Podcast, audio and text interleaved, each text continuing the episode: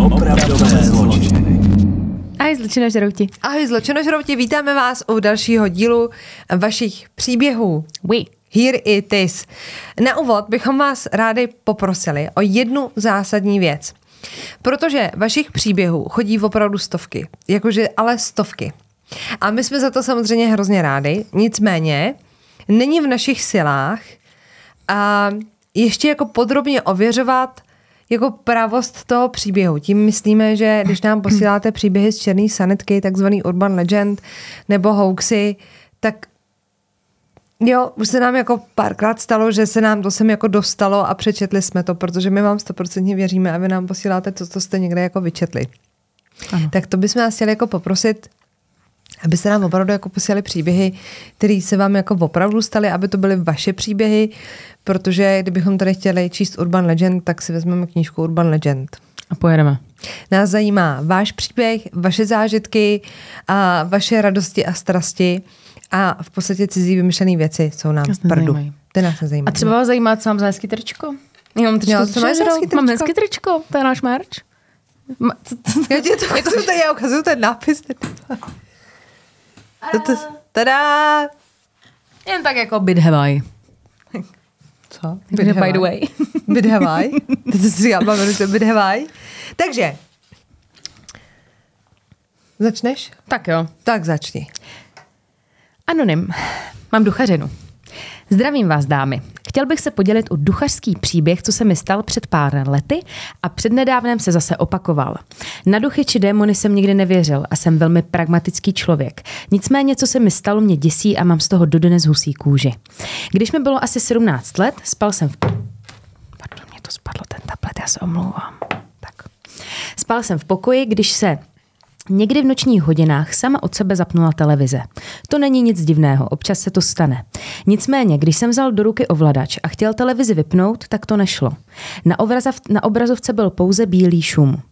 Dobrá, řekl jsem si, možná jsou vybité baterie v ovladači. Šel jsem tedy vypnout televizi manuálně. Mačkal jsem knoflík, ale nic. Zkrátka se nevypla. Začal jsem mít velmi divný pocit a husí kůži. Odtáhl jsem ji ode zdi, abych ji mohl vytáhnout ze zásuvky a hádejte co.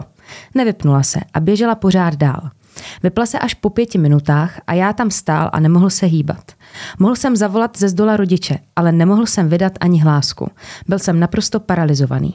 O pár dní později jsem tomu už nevinoval velkou pozornost. Mohla to být noční můra, i když jsem si byl na 100% jistý, že nebyla.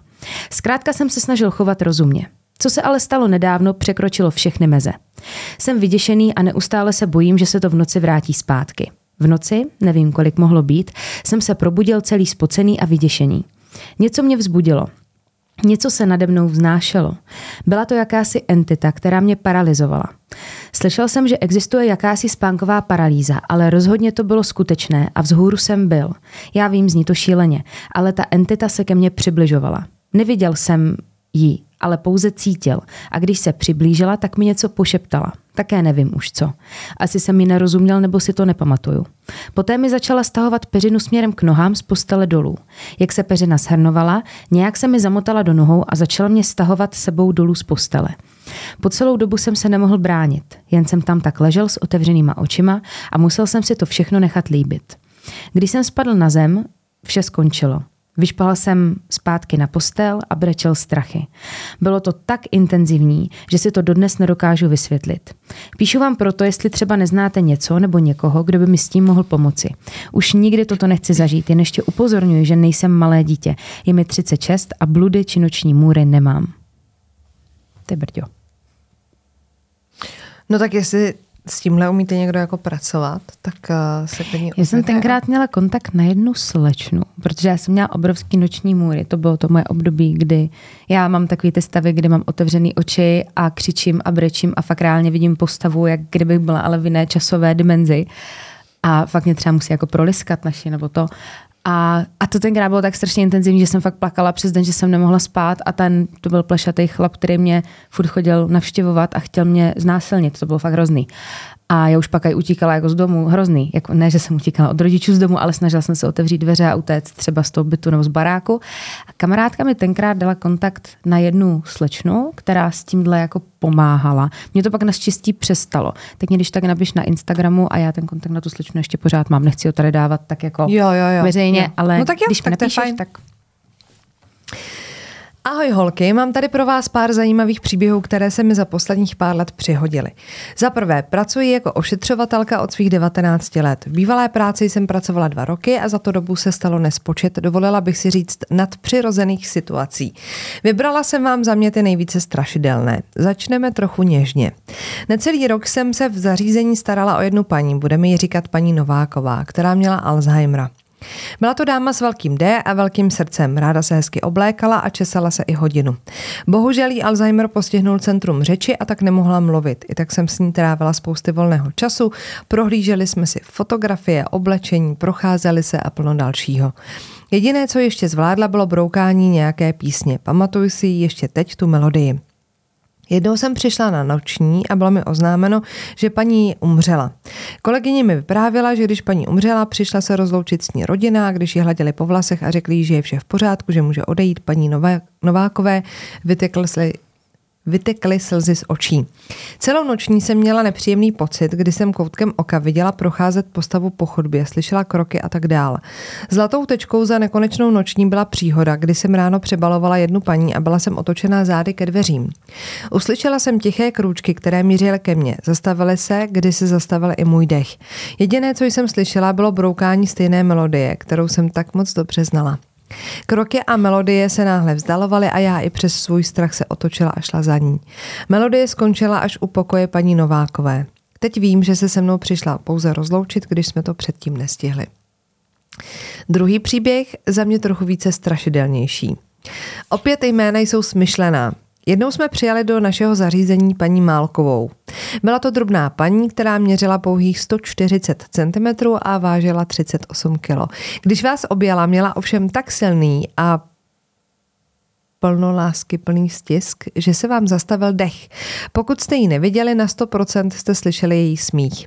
Hrozně ráda za námi pořád chodila doslova křičela štěstím, jak byla vděčná, že je u nás.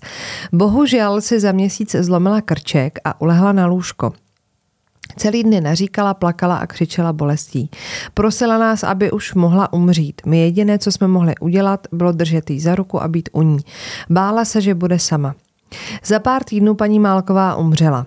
Za dva měsíce jsme na stejný pokoj přijali paní Adámkovou. Nutno podotknout, že se s paní Málkovou nesešli. Po několika týdnech, co u nás paní Adámková pardon, ležela, jsem měla noční, na kterou snad nikdy nezapomenu. Ve dvě hodiny ráno mi paní Adámková zazvonila na náš pager. Říkala jsem si, že nemůže spát a že bude chtít něco na spaní. Rozsvítila jsem si na chodbě a vyšla do pokoje. Po mé otázce, co pak potřebuje, mi odpověděla. Sestři, já nemůžu spát, ta paní tady stále křičí a mě to ruší. Říkala jsem si, že se jí muselo něco zdát a po probuzení mohla být trošičku zmatená. Odvětila jsem jí, že se jí muselo něco zdát a že teď už bude klid. Když jsem se ujistila, že paní je v pořádku, vrátila jsem se zpátky na sesternu za kolegyněmi. Po deseti minutách mi ovšem paní Adamková zvonila znovu. To už jsem si říkala, že se něco musí dít, jelikož to byla paní, která tohle nikdy nedělala a vždy o nočních byla klidná. Poté, co jsem znovu přišla na pokoj, mi paní říká, sestřičko, ta paní stále křičí a já ji nemůžu utěšit. Odvětila jsem jí. Ale já nikoho nevidím, kde je ta paní? Paní Adámková se podívala vedle sebe a říká, leží tady celá skroucená u mé hlavy a celou dobu mě drží za ruku. Teď nepláče, asi usnula, tak ji tady sestřičkou můžete nechat. Upřímně bylo mi to trochu nepříjemné. Odešla jsem z pokoje a šla jsem to říct holkám, co se mi na tom pokoji stalo. Chvíli bylo ticho a po pár minutách z jedné vypadlo, vždy tam ležela paní Málková. V tu chvíli jsme si to dali dohromady. Paní Málková před svojí smrtí byla skroucená do klubíčka, naříkala a všechny, kdo k ní přišel, chytala vší silou za ruku. Moc vám děkuji za váš podcast, jste pro mě prostě top, takže zůstaňte naživo a na svobodě holky. Táňa. tak. Já mám tady další. Pardon, jsem se vás nevylekala. Ahoj holky, jako každý vám na úvod poděkuji za to, co děláte, jste fakt úžasný a během mého post-breakup období jste byli takový moje bestie, s kterými pomáhali přežít den, to jsme rádi. A právě o svým rozchodu bych vám chtěla napsat. Nejedná se úplně o tajemno nebo krimi, ale vaše příběhy mi podle mě i mých kamarádek pomohly utéct hrobníkovi z lopaty. Asi před dvěma lety jsem se v baru seznámila s klukem. Byl o pár let mladší, ale to mi nevadilo. Na úvod bych chtěla říct, že mi nahání hrůzu všechny randící aplikace a potkávání cizích lidí, ze kterých bych se mohl vyklubat psychopat nebo sériový vrah. Ale dotyčného trochu znala moje kamarádka, tak jsem si řekla, že se není čeho bát. Stali se z nás kamarádi a skoro rok jsme se výdali téměř každý den. Po roce jsme spolu začali chodit a ze začátku, jak už to bývá, všechno bylo zalitý sluncem. Chybou bylo, že jsem to hned na začátku vztahu nechala. Jo, chybou bylo, že jsem ho hned na začátku vztahu nechala, aby se ke mně nastěhoval. I když jsem mu to vlastně ani nenabídla. Jeden den se přišel podívat na můj nový byt a zůstal tam následující rok a půl. Aha. To byla dlouhá prohlídka, ale. Co teda? Zamilovaná, velký byt asi. Zamilovaná fáze vydržela asi půl roku a začalo peklo. Nebylo to ze dne na den, ale jak už je zvykem, přicházelo to pomalu a ve vlnách. Nejdřív začal dělat žádlivý scény. Snažila jsem se přesvědčit samu sebe, že je to znamení toho, že mě miluje a bojí se, že mě ztratí. K největšímu zlomu došlo ve chvíli, kdy ztratil práci. Já mám práci, kdy můžu dělat většinou z domova, takže v práci trávím asi 4 hodiny denně a zbytek času dělám home office. Celý dny trávil doma a novou práci si hledat neplánoval, protože se bál mě nechat bez dozoru. Začal mě podezírat, podezírat z nevěry, nesměla jsem se příliš malovat nebo nosit šaty a sukně. Kdykoliv jsem některé z těchto pravidel porušila, bylo to jasný znamení, že ho v práci podvádím. Nutno dodat, že pracuji ve škole a moje nadřízená je moje máma, takže nějaký pracovní úlet je absolutní tabu, ale to se mu nedalo vysvětlit. Stačilo, abych jen pohledem zavadila o nějakého kluka na ulici nebo s někým z jeho kamarádů promluvila dvě věty a bylo zlé. Navíc si začal zvykat, že nás oba živím a do hledání nové práce se úplně nehrnul. Nakonec mu jeho kamarád nabídl práci finančního poradce u nich ve firmě. Problém byl, že aby mohl nastoupit, musel nejdřív firmě zaplatit 30 tisíc. Jedná se o takovou kauci, kdyby tam náhodou něco podělal. V naději, že když bude mít novou práci, nebude mít tolik času na to, aby řešil, jestli ho někde podvádím, nebo ne, že by mi třeba začal přispívat na nájem, jsem mu ty peníze dala.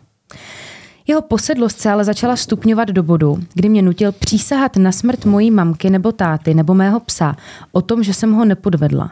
Doslova jsem musela říct, jestli jsem, jestli jsem tě někdy podvedla, ať máma do rána zemře. Nejhorší bylo, když měl můj táta nastoupit na operaci. Byla jsem z toho vystrašená a místo toho, aby mi byl můj přítel oporou, chtěl, abych přísahala, že jsem ho nepodvedla, jinak se mému tátovi ta operace nepovede. Zpětně nechápu, proč jsem s ním i potom všem zůstávala sama a stydím se, že jsem mu několikrát doopravdy přísahala ale měla jsem strach, co by se stalo, kdybych to neudělala. Nechápal, že tohle po někom chtít není normální. Jeho teorie byla, pokud si mě nepodvedla, nemusíš se bát přísahat. Byl to navíc takový magor, že kdykoliv viděl na čemkoliv jakoukoliv skvrnu, byl na 100% přesvědčený o tom, že je to sperma. Ty bláho.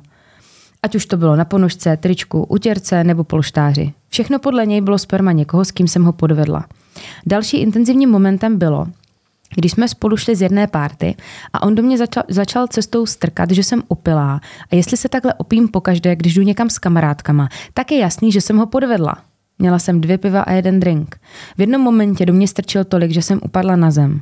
Zrovna jsme šli kolem stanice městské policie, takže jsem se sebrala ze země a utíkala jsem tím směrem. Zvonila jsem, ale bohužel. Nikdo mi neotevřel ani neodpověděl. Nezbylo mi tak nic jiného, než s ním zase odejít domů do mého bytu, kde bydlel úplně zadarmo a psychicky mě tam týral. Určitě byste mi v tuhle chvíli poradili, abych od něj utekla.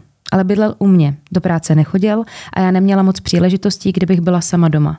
Pořád mě hlídal, nemohla jsem chodit za kamarádkama a pokud jsem se s nimi sešla na hodinové kafe, musela jsem každých 15 Musela jsem se každých minut 15 fotit a fotit i ty kamarádky, aby měli jistotu, že jsem opravdu s nimi.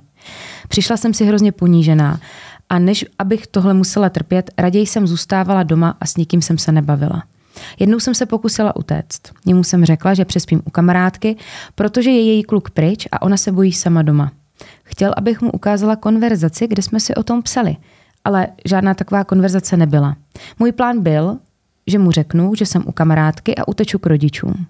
Když jsem mu odmítla telefon dát, rozjel se s autem po nějaké lesní cestě a jel strašně rychle. Věděl, že mám strach z rychlé jízdy a chtěl mě vyděsit tím, že se vybouráme. Telefon se mu ani tak neukázala. Z auta jsem nakonec utekla a utekla jsem k rodičům, kde jsem zůstala několik dní. Kdykoliv jsem se s ním chtěla rozejít, vymyslel si nějakou dojemnou historku o nemocným členovi rodiny nebo o rodinných problémech a já s ním bohužel pořád zůstávala a dávala mu delší a další šance v naději, že se to zlepší. Nezlepšilo. Musela jsem trávit všechen čas s ním, posílat fotky každého, s kým jsem se viděla a nesměla jsem chodit ani do fitka nebo na delší procházky se psem. Nebudu tu vypisovat všechny momenty, kdy mě nesmyslně podezíral z nevěry, ponižoval, psychicky týral, anebo mě někde sledoval. Bylo to pořád to samé dokola. Před pár měsíci už jsem si konečně řekla dost a definitivně se s ním rozešla. Řekla jsem to rodičům, kamarádkám a táta mi vyměnil zámek u dveří a rozhodla jsem se, že už se nechám, nenechám psychicky vydírat a už ho k sobě prostě nepustím. Bohužel, tím můj příběh ale nekončí. Můj ex mě začal všude sledovat. Čekal na mě před domem, před mojí prací, chodil za mnou k domu mých rodičů. Jednou na mě dokonce zvonil a ve sluchátku se snažil napodobit hlas mojí mamky, aby ho pustila dovnitř. Nemohla jsem jít večer ani vyvenčit psa, aby se na mě někde nepočkal a nesnažil se mě přemluvit, abych se mohl vrátit. Díky mohu, bohu se moje kamarádky zachovaly jak nejlíp mohly. I když jsem se s nimi poslední rok skoro nevídala a byli tu pro mě a byli připravení se o mě postarat a pomoct mi. Kdykoliv jsem šla sama domů nebo jsem večer venčila psa, měla jsem připravený telefon a kdyby se náhodou objevil, byli připraveni i hned přijet. V tomto období jsem se upřímně bála o svůj život a život svého psa. V hlavě jsem měla neustále větu, když tě nemůžu mít já, tak nikdo. Teď už se situace uklidnila, i když doteď mi dluží skoro 100 tisíc, raději oželím peníze, který si časem znovu vydělám, než abych se z psychického týrání jednou stalo týrání fyzické. Upřímně si myslím, že to byla jen otázka času. Nevím, jestli příběh zveřejníte, ale i možnost všechno takhle sepsat pro mě byla forma terapie a možnost zatím udělat pomyslnou závěrečnou tečku. Znovu vám chci poděkovat a poděkovat, odvahu říct dost jsem Dostala hlavně díky vašim příběhům o domácím násilí a psychickém týrání a protože jsem sama, samu sebe v některých počátcích příběhů bohužel poznávala, protože jsem se sama v těch příbězích poznávala. Mějte se hezky, jsem vám navždycky zavázaná. Ty jsi milá oh. a jsi hrozně statečná a je hrozně dobře, že jsi to udělala a hlavně, že se nám napsala a že třeba teď tu slyší nějaká holčina, která prožívá něco podobného a taky to třeba pomůže se nějak rozhoupat tak, a odejít. Tak. A když byste chtěli jako opravdu pomoct, tak my to tady říkáme docela často, bílej kruh bezpečí, obraťte se na ně, oni jsou na to připravení, umí pomoct. A nebo pokud si chcete někde sbírat nějaký důkazy, aplikace Bright Sky, tu jsme tady taky představovali zadarmo a tam si to můžete všechno prostě ukládat, abyste jako věděli, že máte třeba nabito. Tak to jenom jako mimochodem, že občas prostě je to těžký. Ale nebojte, nejste v tom sami. Ne.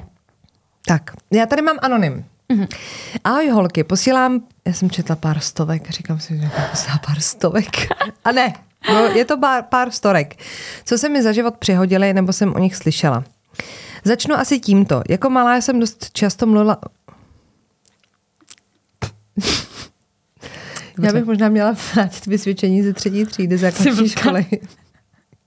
Demonstrativně ho roztrat a spálit. Jako malá jsem dost často mluvila ze spaní a byla jsem dost často náměsíčná. Měla jsem i několik spánkových paralýz. Nikomu to nepřeju. A vím, že se to dělo hlavně vždycky, když jsem byla ve stresu. Tehdy to bylo umrtí dvou blízkých členů v rodině v krátké době. Bydleli jsme na vsi ve dvougeneračním domě. V přízemí měl pokoj můj bratr u prarodičů a já v patře s rodiči. Ráno jsem se probudila a najednou koukám, já mám špinavé holiny pod postelí.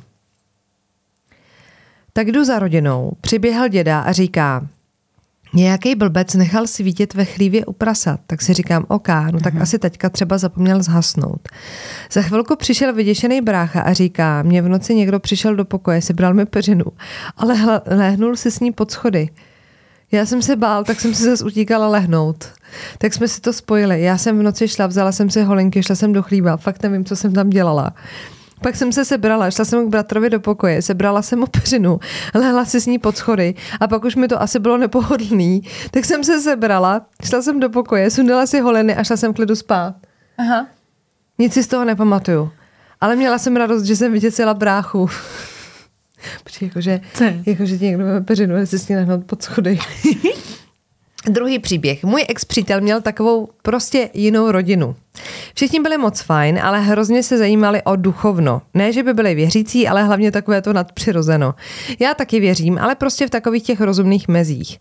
Bydlel tehdy v domě s rodiči a sourozenci. Nicméně, když jsme se dávali s jeho rodinou třeba na večeři, tak mi vyprávěli, kdo v domě zemřel a co se tam kdy dělo.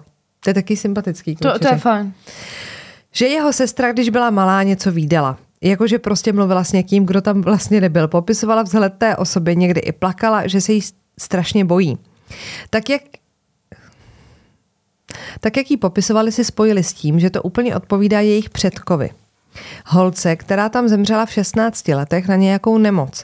Každopádně pokračovali tím, že tam straší a že padají obrazy a tak dál. Já si říkám, OK, já vám to věřím, ale prostě nebrala jsem to tolik vážně. Jednoho dne jsem spala u přítele a on šel na noční. Jeho pokoj byl dost odstrčený od ostatních. Bylo asi 8 večera, já si pouštěla film. Nechala jsem dveře na chodbu otevřené. Slyšela jsem z chodby zvuky, tak jsem se natočila směrem ke dveřím a koukám, jestli někdo nepůjde, ale najednou se dveře zabouchly a asi pětkrát se zmáčkla klika. Málem jsem vyletěla z kůže. No, takže já s ráb jsem zavolala jeho mamce, jestli za mnou nemůže přijít. Nikdo by mě totiž nedonutil jít na tu chodbu samotnou.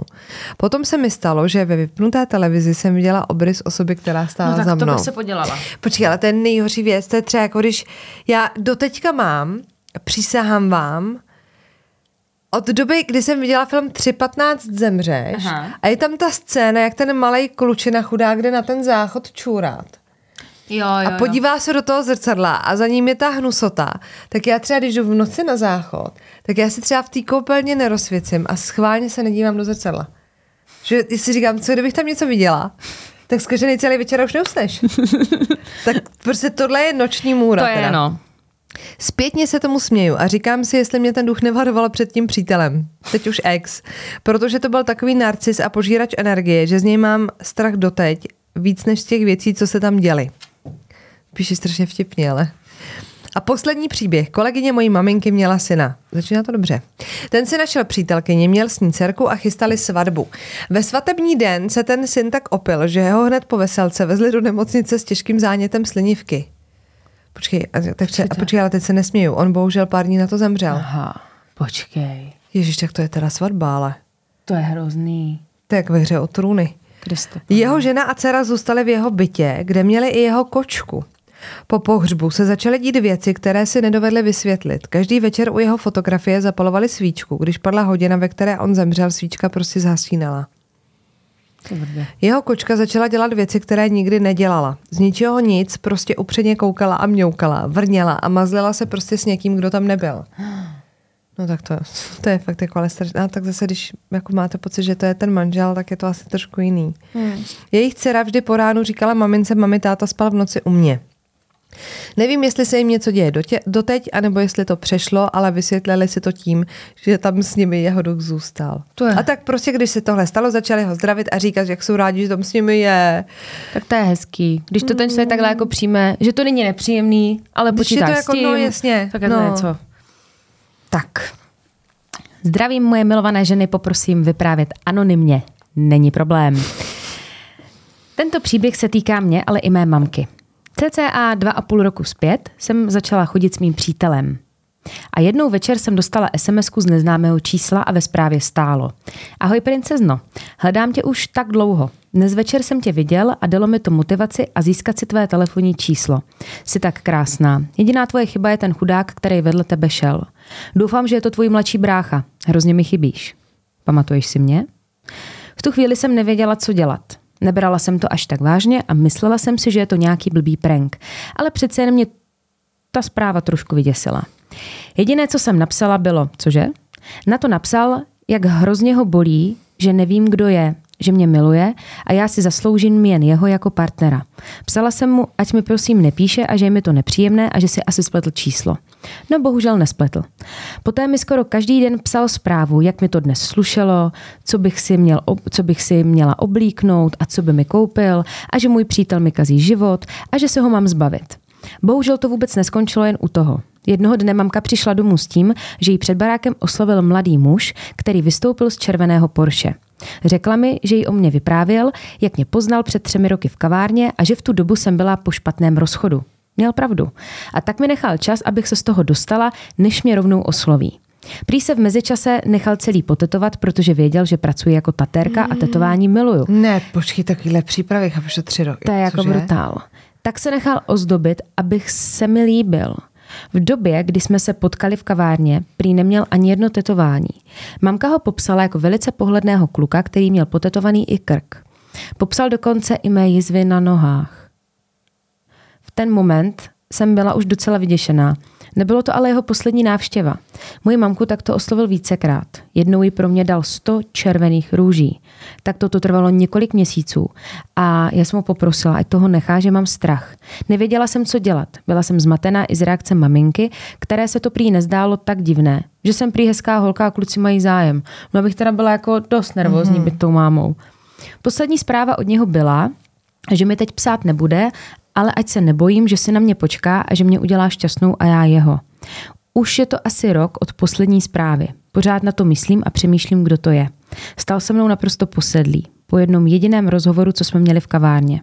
Já jsem takhle mluvila se spoustou lidí a nemám tušení, kdo by to mohl být. Pořád mám jeho telefonní číslo. A mimochodem jsem díky vám začala studovat vysokou školu, obor kriminologie a forenzní vědy, tak vám třeba někdy povím historky z budoucí praxe. Držíme palce. Držíme palce. A fandíme. No a tady s tím pánem to je teda nevím. To je jako co? jako Jako kdyby on, za ale jako, za, jako, že přes tu mámu furt jako na to jde, víš. Ne, bydle mě tou mámou, tak už jsem asi taky nervózní za mnou dcerou. Jako, že nějaký uchylák v nějaký- Poršáku a nosí kytky. Jakože, Uchylák furšáku. Pane bože, no prosím tě, kdyby si měla jako pocit, že už je to tlumačí, abych to hlásila, jako když máš telefonní číslo. No. No. by si mohla zapsat tu SPZ třeba. no, mamka ví, jak vypadá, si ty máš někde číslo. půjčuje to auto na hodinu, víš taky to, jak si půjčíš Porsche Jo, na hodinu, aby ano. to vypadalo a, a dělá to, no to je jedno. Ale každopádně prostě buď na sebe opatrná. Mac, Hele, a já teda, dáš poslední. než se přesuneme do uh, drsnějších vod, který najdete na našem klubu, tak jako vždycky, tak já tady dám poslední, který uh, tady, je to teda anonymní, ne, není, Simča píše, ale je to jako, že zázraky se dějí, Je. aby jsme věřili. Takže já to přečtu, jo? Ahoj holky, mám jeden příběh, kdy člověk možná uvěří, že zázraky se dějí. Psal se datum 7. dubna 2011, bylo, bylo odpoledne. Ten den byl velice silný vítr a moje sestra seděla na jednom uničovském hřišti se svými dětmi. Seděla jsem tam s nimi a pak jsem odešla do jejího bytu se najíst. Když jsem se nachystala jídlo a pohodlně se k němu usadila, zvenku jsem slyšela houkání sanitky. Ani by mě nenapadlo, že se stalo něco tak hrozného. Najednou mi volal soused z vedlejšího bytu. Zvedla jsem telefon a ozvalo se, kde jsem. Drze jsem odpověděla, že u ségry a zrovna si dávám svačinku. Sdělil mi, že nikam nepůjdu.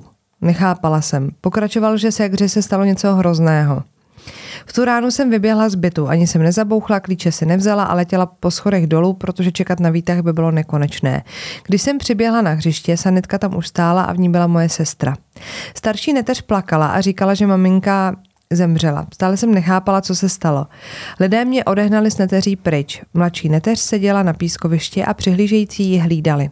Tenkrát měla asi rok, takže neměla ponětí, co se stalo. A teď? Co se stalo teda?